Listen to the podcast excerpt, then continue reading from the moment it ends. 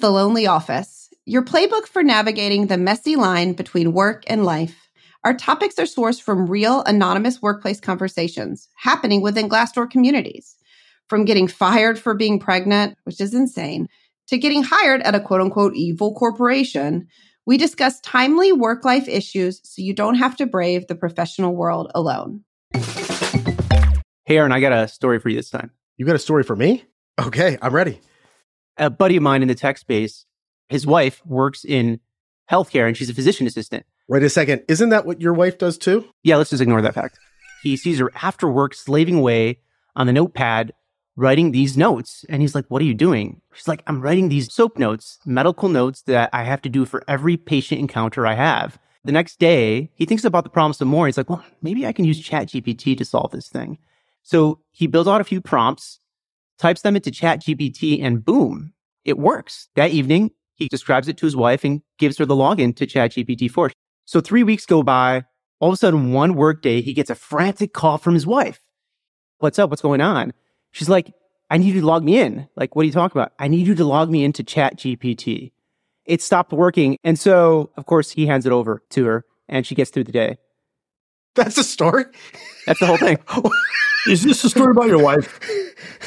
Bro, you are the worst storyteller. That's not a story. That's a, that's incident. You just recited some facts. No arc, no development, good. no It tension, nothing. Before we get started today, why don't we introduce our special guest, man? Really glad to have him back on the show.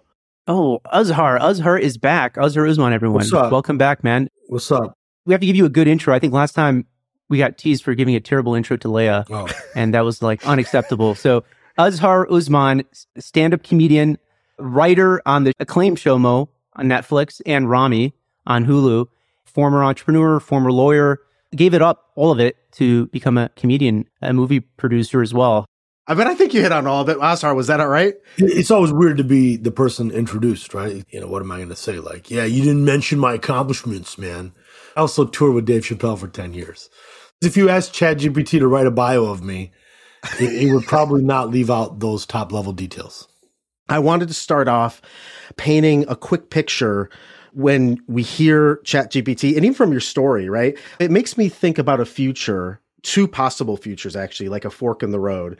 In one road, it's a future where AI is integrated into our experience. It's more benevolent. It works with us, right? It's a partnership. Then there's another road in which it looks more like the Matrix, where we're freaking batteries and they've taken over. There was something that you started with, Matt. There was a question. You said you should ask any of these type of friends if they're using ChatGPT.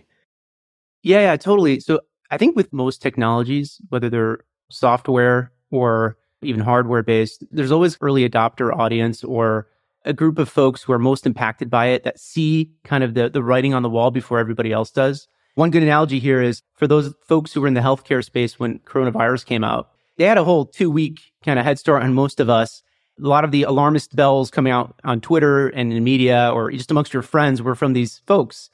And I think similarly with ChatGPT, the sense for a lot of those professionals in tech, primarily engineers, data scientists, there's this overwhelming sense that we're on the precipice of a fundamental shift in the human work economy, precipitated by the innovation that ChatGPT 4 is, and just by how good large language models have become to answer your questions in a humanistic way that's actually incredibly accurate. And the first use case amongst the many use cases, I know I opened up with the story of my buddy and his wife is a physician. I, that's a real use case. There are nurses and billing clerks and physician assistants using right now ChatGPT 4 to write their medical notes and in the process probably saving five to 10 hours a week on that. But the most potent use case are engineers. If you have an engineer friend, if you were to ask them right now, are you using it? Assuming they're entry or mid level, the answer will be yes, they are. And how much they're using it is just a function of how honest they want to be, honestly. Hey, i am actually using this to save 10 hours of coding time. And in some cases, shipping code that I don't even understand how it works, but I know it works because I prompt ChatGPT, I get the code, I compile it, I run it, and it works. So I know it works. Or when it doesn't work, I take the errors and I I ask ChatGPT to fix it. It fixes the code for me. I compile it and I run it, and then it works after that. This is happening, and that is in many ways the early adopter audience or population for this thing. We're seeing the writing on the wall, or what kind of what's coming. With that coding and engineering, Fred, how many hours could you just guess would it actually be helping with? Because you said like ten, but I mean, is there a case easily? I mean, easy, but is there a case where we're talking like half their workload, maybe more? Right. Well, look, one of the biggest contributors of the open source code website, one of the biggest contributors, user generated contributors that code came out and had a public post on Twitter and LinkedIn where he's saying, Hey, basically I'm becoming obsolete, which is hilarious a bit because here's like a power social media user. In this case, is answering the coding questions or the software questions of engineers. He's saying that I'm becoming obsolete because you can literally ask ChatGPT4 and it'll answer your question faster, exponentially faster. Let's put it that than the answer you'd get from a human powered network. And so this is being adopted across engineering circles. I think the whole term co-pilot is a euphemism of sorts. So I think as humans, we like to think that these powerful tools will be assistants and co-pilots, but any engineer who's honest sees this thing, uses this thing in its current raw form, knows damn well a year from now, two years from now, this is not a co-pilot, this is the pilot at least in the engineering sphere. And I don't think that's controversial to say. I think it would be controversial to say it in other spheres and other verticals.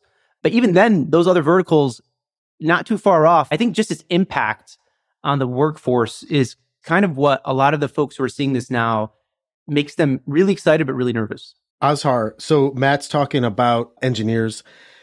In your circle, what are you seeing in terms of people who have that co-pilot are utilizing it and it's helping them? Are there examples of where it's like they're starting to fear people around you of that word that you said, Matt, which is like obsolete? What kind of experiences and things are you seeing around you in, in your circles? To be honest with you, what I have noted, and, and I'm somebody who works in entertainment in media as a domain or an industry. But I maintain a pretty healthy interest in what's happening in tech, more so than the average person in, in entertainment.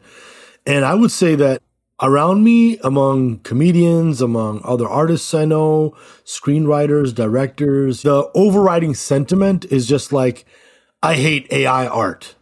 This AI art and all the AI generative art happening, like, I just hate it all and they, they feel a lot of solidarity with visual artists who are complaining about their original works are often being gobbled up by these huge models and then being incorporated in this generative AI art. And artists are feeling like they're not being properly compensated, credited, acknowledged. So there's a lot of anti AI sentiment among, let's call it the artist community in general. And so what I've basically found is either people are not really following these developments as closely as they probably should be, or if they are at all, they just have a general anti AI sentiment. It's more like either they just hate it or they feel a lot of fear that it may eliminate their jobs. Is it the fear that's driving that, or is it more anger, right? Where it's like their creative works are being fed into these large language models. I mean, I think it was even the news where Reddit and News Corp a number of publishers approached OpenAI and asking them, "Hey, like, are you using our stuff? And if you are, you know, pony up." This is turning into one of these weird Satoshi Nakamoto type situations. Like, what the hell actually happened? My understanding is OpenAI was initially a nonprofit that Elon Musk donated. That's what I read. A hundred million dollars of his own money to it when it was nonprofit, along with other entrepreneurs, along with a bunch of other people. Yeah, a bunch of other co-founders. But then somewhere along the way, somehow Microsoft Corporation, a publicly traded company, for profit business, somehow purchased the exclusive rights. Now it's a for profit business suddenly? Like, what happened? Yeah. So, what happened was it just became too computationally expensive for this nonprofit OpenAI to operate their large language models at scale and service a user base that grew to 100 million monthly active users really quickly on the back of ChatGPT 3.5. And so the cost of the servers, the cost of the infrastructure, the hardware was exorbitant a nonprofit couldn't support that. Our session producer, Ken, actually just fed this into ChatGPT. So here's what ChatGPT says. OpenAI is an artificial intelligence research laboratory consisting of the for-profit OpenAI LP and the nonprofit OpenAI Inc. The largest investor in OpenAI LP is Microsoft, which invested 1 billion in the company in 2019, making it the biggest shareholder in OpenAI LP. OpenAI Inc. is a separate entity and is governed by its own board of directors. It is supported by donations from a range of philanthropic corporate donors, including Microsoft. That's what it spit back. The fact that this whole technology is becoming so powerful and influential and important so fast, and even something as simple as like, who owns this thing, is shrouded in mystery to me is just like adding fuel to the fire around the fears.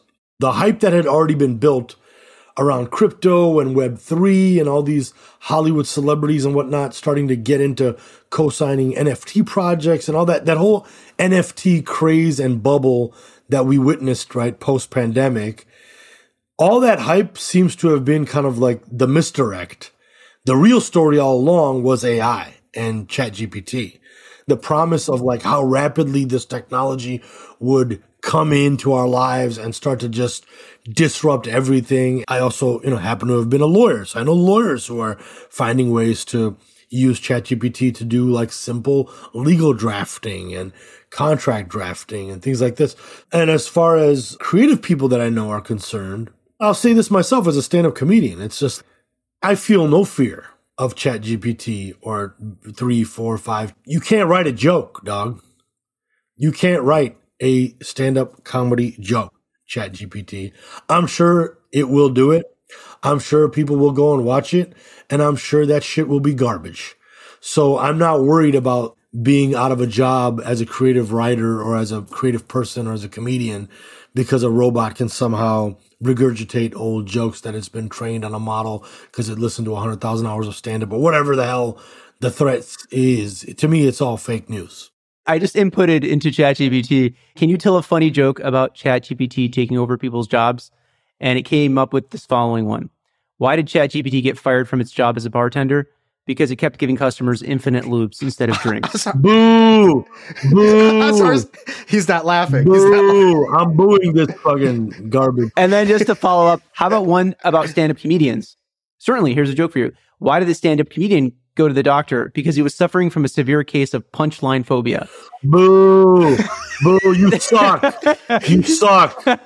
Keep your day job, Chat GPT, disintermediating other professions. You suck at comedy. Let me just rip through some of these jobs that Business Insider says that in the moment are going to be the first to kind of go. And we've already talked about Matt's story, physician assistant. The first one is tech jobs. So Matt, tech jobs, coders, computer programmers, software engineers, data analysts, media jobs, advertising, content creation, technical writing, journalism. Was ChatGPT going to be on the scene asking the tough questions? Next one, legal industry jobs, paralegals, legal assistants. Ah, sorry, that just, you brought that up. Market research analysts, teachers, finance jobs, financial analysts, personal financial advisors, traders, and graphic designers, accountants, and customer service agents. Any of those surprising at all in the moment for both of you? So stand up comedians is not on that list. Yeah, and neither is storyteller. So we're, Azhar, we're safe. the real conundrum that I think we're all wrestling with is is there a scenario where we can actually to put it in your framework Aaron shepherd ourselves as a species down more down the Star Trek route? Or are we just damned from the beginning to end up becoming batteries in the matrix? That's the gazillion dollar question as far as I'm concerned. But do we even have to leap there? I think when looking at this thing it's very tempting to just flip the pages of the book to the last chapter and try to come to a conclusion of in an existential way almost whether this thing is beneficial or harmful for human life. If you just look at the few roles and professions this thing is already dramatically impacting, like I said, the writings on the wall for many, many others, it's really easy to see just from a geo-economic perspective, like for the US, what the implications are, right? I think there's 2 million bachelor degree college grads every year. if you're a bachelor degree college grad, what are you doing? I remember what I did. I went in and I did roles very similar to summarization and documentation and everything that you don't want to be doing later in your midlife career, but you do it early. The perfect stuff for something like ChatGPT to completely just take over and make obsolete. And so the implications are we're probably only a few years away from a lot of companies not having that same need they currently have for these entry level workers. And I'm talking about knowledge professionals. I don't think we're prepared for something even as small as that. Even something as small as what does it mean to go from 60% right now labor force participation amongst the young demographic in this country to like 40% or to 30% because of this technology. What does that mean? What, you know, what do they do? Well, I'll tell you what they do. They, they, they get high on marijuana and they, they play video games and they live off of universal basic income. No, that's what's coming. We don't want to admit it. Like one of my, uh, there's a comedian called Joe Noodleman. Shout out Joe Noodleman, hilarious young comedian in Chicago. He wrote one of my favorite stand up premises I've ever heard in my life. And he was just like, every year they always publish this, you know, unemployment report. And when the unemployment numbers go up, people always complain like, oh my God, there's more unemployment. And he's like, I don't understand that. I think we should be pushing for 100% unemployment. Like, isn't the point let the robots do what we're making them to do, which is the work, so that we can all just live our lives and be human beings who are not slaves to working all day?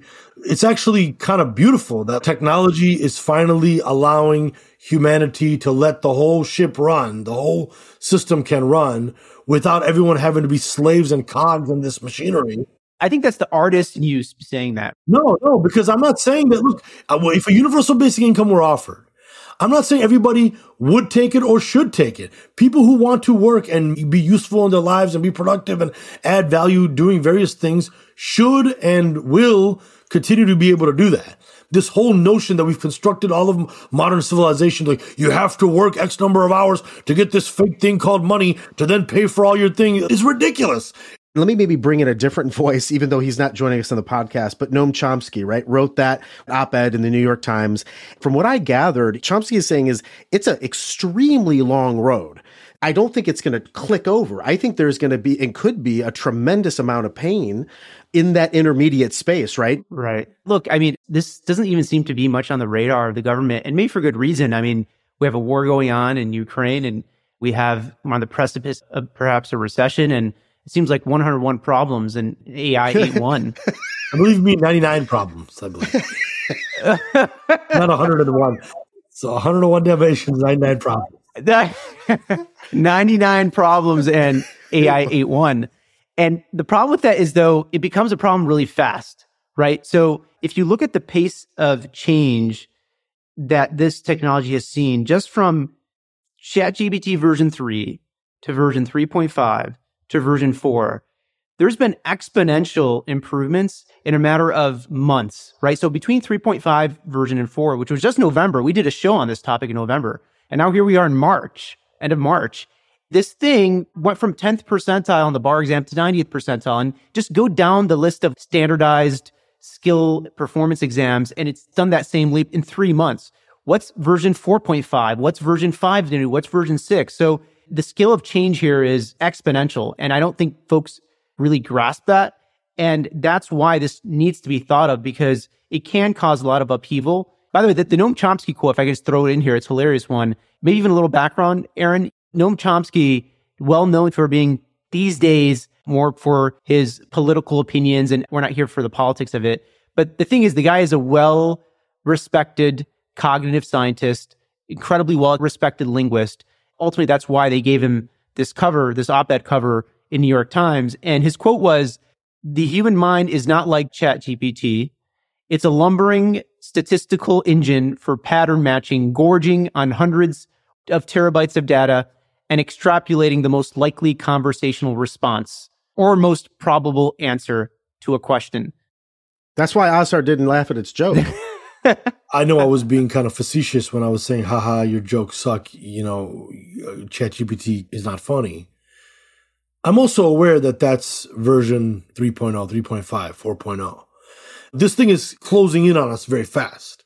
One thing I want to share about which one of those two versions the symbiotic Star Trekian version of reality versus the antagonistic ex machina freaking uh, Matrix Robocop version that, that turns on us.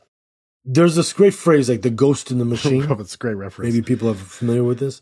It's this idea that like somehow there's this intangible life force inhabiting technology. My point is simply if this AI has a mind of its own and has its own independent will and intelligence, I do think that there's going to be a war of machines against humanity, and we're probably going to lose that war. Right. That's a big leap. Just to kind of carry off the Larry last statement you said, which is if this thing has its own independent free will and mind of its own, the first step the data science community would say towards a higher level of intelligence is calling it artificially generally intelligent or artificial general intelligence. And I, I think that the creators of this thing, ChatGPT and these large language models, still don't lay claim to that. Well, they don't, but they also have a lot of weird things that have happened that they can't explain. Like I'm sure you've heard the story of uh, the, the AI starts communicating in its own language, and they had to shut the whole thing down. And they can't explain it. The scientists in that community, they, they do explain it. It's a bit of a, a hallucination, which is just a term, and it's funny. Like it's anthropomorphizing this thing. This whole thing is probability driven.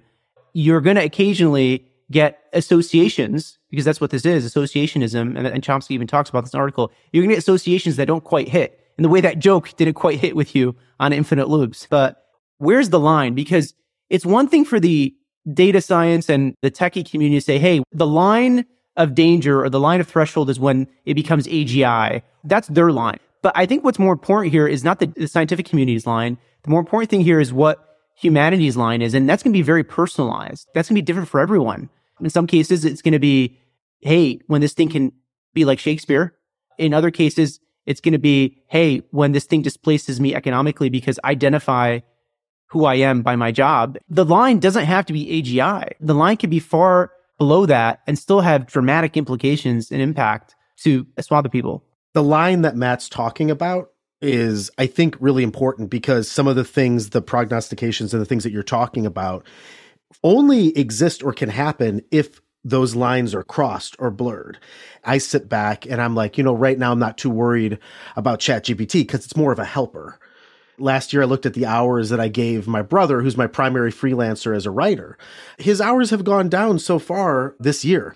And a lot of that's because that first draft work or even just editorial stuff, not creative writing, not, but the architecture, the stuff, the gunk, you can substitute in an artificial intelligence. I've seen the real world implications where it's like, shit, I feel bad. My own brother, but like, sorry, bro, you're getting less hours because it's saving you money. For me, where the line is when I start getting scared that I'm not going to be hanging out with Picard and I'm going to be with Neo is when the humanities become breached that's a personal thing. If I can't tell the difference between AI creating a story, telling a story, and me, there were some shitty jokes, right? But having kind of a decent understanding of the way this thing works and the data it was pre-trained on, I'm not surprised, right? So first off, you know, the majority of the data does not include the best of Carlin and Pryor and Seinfeld. Like they have not fine-tuned this large language model on the best comedians out there. And it'd actually be a very interesting and curious project to do just that. And you can do that with ChatGPT right now for with their API. You can literally take it and you can fine tune the LLM off a, a clean set of data that you would then provide. But we're not far away from getting a funny joke in the style and in the spirit and maybe indistinguishable from a Carlin or a Pryor or a Seinfeld. And on the one hand, you might be like, wow. On the other hand, you'd be like, well, not really. This thing is derivative. It's just to Chomsky's point, his article, his rant was that, look, this thing is not causal. It's not creating anything. It's a master pattern recognizer. And as a result, if you feed it enough patterns of the type and of the quality, eventually it's going to get that for you. I actually think you're going to be surprised, Azhar. Yeah, no, I, I will not be surprised. In fact, on the contrary, I fully expect this to happen because the rise of artificial intelligence to me fits perfectly with the rise of fake everything. We have fake everything. Facebook is fake friends. Crypto is fake money. Porn is fake love. This is the world we are living in. It's the 21st century. The idea that there will be artificial intelligence, intelligence itself is now fake, and it will be virtually indistinguishable from the truth. To me, that is a, actually the exactly what I believe also philosophically and religiously. And by the way, look, Elon Musk putting 100 million into OpenAI when it was nonprofit and also going on record talking about, bro, I met with every single lawmaker who would sit down and meet with me, trying to sound the alarm saying we must take legal control over AI because it's moving too fast. And if we don't get ahead of this thing, it's going to become too late. His analogy, he said it's like seatbelts. It took the pro seatbelt advocates a lot of time to finally get the automobile industry to relent and start putting seatbelts in cars. Because why? It's just a big cost to change their production process. Is there any way in which we can get a hold in this relatively early phase? And there can be some governance here. Is the cat already out of the bag in the sense that we can't get a handle? And I say we, the collective way. They're working on this a bit. So to be fair, so they call it in the, again, the data science community calls it the alignment problem. And I think I mentioned it prior. So I started reading a book on this by Brian Christensen, a really good summary the innovation that OpenAI has done above all else, aside from the transformer infrastructure that was necessary to actually process these billions and billions of parameters, aside from that, was actually human feedback, right? So they have part of this is, is the real human feedback loop that's in this training where they have humans that come and rate essentially the quality of answers that different props generate. And that those ratings, those real human ratings, feed the future results and train this neural network. And so the humans you're using in this loop to provide these ratings are one way to steer this, meaning depending upon who you're getting to rate this thing and the ratings they provide, you can steer towards a different future, right? Both from a something as mundane as political bias. And I think everybody complained by Chat GPT 3.5. Apparently, if you prompted it with Donald Trump versus Biden, and it didn't say anything inherently because of some of the humans who were in the loop and, and the way they were rating answers. And so they actually, to their credit, try to solve or resolve, I should say, some of that bias, but it's impossible. Bias exists. You're not going to do it. You're not going to solve it. But yeah, they call this the alignment problem. I think when it comes to organizations that are mature, like OpenAI, yeah, I think they're decently dependable. The fact that they're pretty transparent, they publish this stuff. I'm scared honestly of probably a near term future where you have other players outside of OpenAI, right? Like rougher players who perhaps haven't made it yet and are unscrupulous and, and trying to innovate their way to becoming a unicorn and, you know, doing p- pretty much what you'd expect in a capitalist market to do once you unleash the private markets on this thing and everybody building their own LLMs. That's, I think, when you, be, you become scared. By the way, I'm not even just talking about what you're alluding to, which is let's call them shady business ventures or whatever. I'm talking about just straight up hackers and terrorists, paramilitary groups, and people who are basically troublemakers and can use this software and this technology to come up with any number of evil uses fraud, theft, you know. It's like the old Nigerian princes, but now they have Chat GPT 4. Well, and, they're ahead of the game. We won't say their name. One of the clients we work with in the podcasting space, they're a cybersecurity firm, a big one. They're already talking about that, where hackers are utilizing it to be able to write code and things like that. You hope that those people setting the rules have some sort of an ethical system in which they're building the rules on this whole idea that things are safe because it's in the hands of three tech monolithic. Oh, I just hope that the ones who are. I'm just telling you, it's very telling for him to go on Rogan talking about, I try to get these lawmakers to understand the risks inherent in the rise of AI and AGI, and these idiots are asleep. They are asleep at the wheel. They, these politicians are dumb. They represent us. We are a dumb species. We're a dumb culture. We Netflix and chill and watch soft porn and pay money for it. So why are we pretending that we don't know how the story ends? But you can take that rant and you can replace AI with climate change. Yeah, these, these are all happening all at the same time. I hear you on a lot of this stuff, but we don't have the benefit, any of one of us, this is like a Milan Kundera quote, of having lived a previous life to know what to expect to come or where to place our bets. I tend to think that humanity has better intentions generally. And if they're going wrong on AI, I think it's like enamorment, right? I mean, the history of our literature, starting with Mary Shelley's Frankenstein, is humans wanting to create, be gods of their own. And And I almost feel like our desire to see this thing to its fruition, even if it's the end of our superior race or whatever you want to call it, it's because it's just tied into perhaps the way we view ourselves, our id, our ego, who we think we are on this human race. I do think what you're going to see is like eventually you will see governance come into play. You will see the government create a regulating body and you'll see a, a committee of some sorts, a national committee that has maybe Elon Musk. Although, just to be fair, I mean, I think Elon Musk does a ton of virtue signaling too. There's far more prominent data scientists in that community who've been on the front line advocating. Is it true intelligence? A lot of people are saying it's not. So I just want to ask you guys, like, in the same way the joke wasn't that funny, in the same way where it's like, uh, it's it can't write this. What is it? Will it ever be true intelligence? Chomsky and these cognitive scientists and all the folks, they're the first one to say there's nothing causal here. It's derivative and it's statistical and it's probabilistic. In that sense, it will never be truly intelligent the way human is. But I would argue, are we ourselves derivative, right? Like how much of our own knowledge is derivative? This is where I've gone full circle where it's like, okay, I'm not even going to tackle that premise. I'm going to tackle another premise, which is where does our knowledge come from? How do we learn? Do we ultimately parrot tens of thousands of variations of ideas and narratives and threads. And in that way, we're actually far similar to a large language model.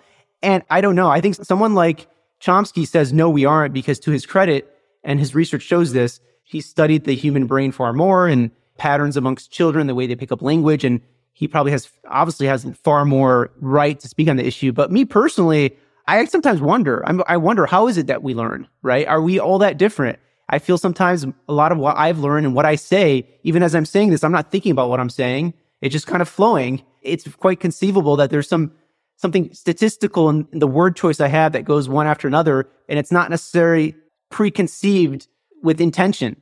I just want to make this point that we started this show with the intention of trying to really keep it grounded and talking about this phase one. But I think the very fact that we feel thrilled and excited to jump to phase two, phase three, I think is the point I was making. As a human race, we're just enamored with these ideas. It's it's been bred in our literature, it's in our popular culture, and here even on a show where we came with intention of speaking about and limiting ourselves to the phase one kind of, hey, what are the economic impacts of this? We just can't help ourselves. Like we got to put our hands in the cookie jar and think about these existential scenarios because it's thrilling.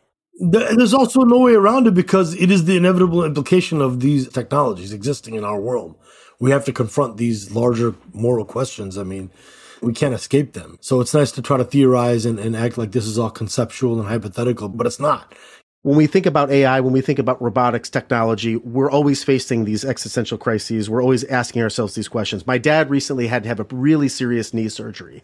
And, and I don't think he realized how much reliance that surgeons placed on robotics and artificial intelligence. Many of them were just kind of monitoring and operating with sort of this template.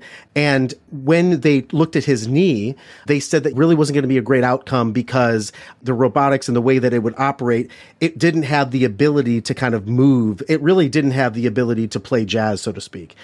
And he ended up going to this old school surgeon who, when he walked into his office, he said, Do you use robotics? He goes, No. And he said the same thing. He goes, I don't use that because they don't know how to play jazz. As the surgeon described it, there are moments that occur in the moment of surgery in which you have to make an instinctual choice. And so my dad ended up going with the guy who played jazz, and he's has amazing recovery. So Matt, going back to your original story, right? Your friend's wife, physician assistant, she says, I can't do my job without this. Here's my question What does her relatively immediate future look like? If we're looking at just literally a year, two year out, so let's not look too far out. This thing is all about efficiency. Throw ChatGPT out, throw technology out of the equation for a second. What it is from an economic standpoint is just everybody's expected to become even more efficient. So when email came and the Blackberry and then your mobile phone, you were more available, you're sending more emails, you became more efficient. So there's going to be an expectation of, hey, you know what? As if we're not all burnt out already and we're not already hyper efficient, let's crank it up another notch or two because this Excel model, you get one hour to work on it now, not four hours, because we know you can use AI. And I've even been telling this to my own folks, some of the juniors. I'm like, you have two choices either become an absolute whiz at the technologies that you do, whether it's Excel or creative writing, or become more efficient using AI. It's up to you. You can do whichever one, but the job and your your bosses are going to expect you to ratchet up on the efficiency side. So that that's the first thing, and it's going to impact the physician assistant and the the juniors more substantially than I think executives in the following way. And this is kind of a a short term future I'm a little scared of. So if you're one of the big tech companies, let's say 30% of your workforce are junior software engineers or entry level, a third of your company you effectively has no need for in a course of a few years. What do they do? Well, I think the answer is they become part of these innovation R&D units at these companies. So Google will now have a monstrous R&D innovation hub led by, you know, executives where these juniors now come in and feed into new ideas because creation and conceptualization is still something that takes some time for AI to catch up on. And I'm scared for startups in that scenario because startups rely on big companies to be dinosaurs. Like that's what you bank on. You're like, hey, you know what? You're so slow. I'm going to literally quit this job, build this out, and then sell it back to you in five years. And I've seen engineers do that. Well, that kind of equation is out, thrown out the window the moment this thing ships because all those entry level, mid level, junior level, they're going to be repurposed for innovation and R&D because they'll have no need for them to do the mundane and the routine. So I just think that things are going to start moving very fast. I think that this is going to expedite the conversations around universal basic income because the robots are going to do their job and they are going to cause a lot of professions to simply become obsolete. And uh, there's going to be a lot of workers who just have no place in the economy to add true value, but they still need to live. So what should happen to them? Well, probably the government should take care of them. They should smoke their marijuana and play video games and live in the metaverse. Like that's what they want to do anyway. Enjoy your life and enjoy your meta virtual life. And I'm trying to get with these Amish over here. Hey, you made it. Thanks for tuning in to The Lonely Office. If you like what you heard, follow us on all major podcast platforms so you don't miss an episode. And make sure and tap five stars and leave a review. I know everyone says it, but it actually helps others like you discover the show. Remember, the topics you hear us talk about on the show are sourced from Glassdoor communities, where professionals are having candid conversations about their careers anonymously with others in their industry. To be part of that conversation, download the Glassdoor app.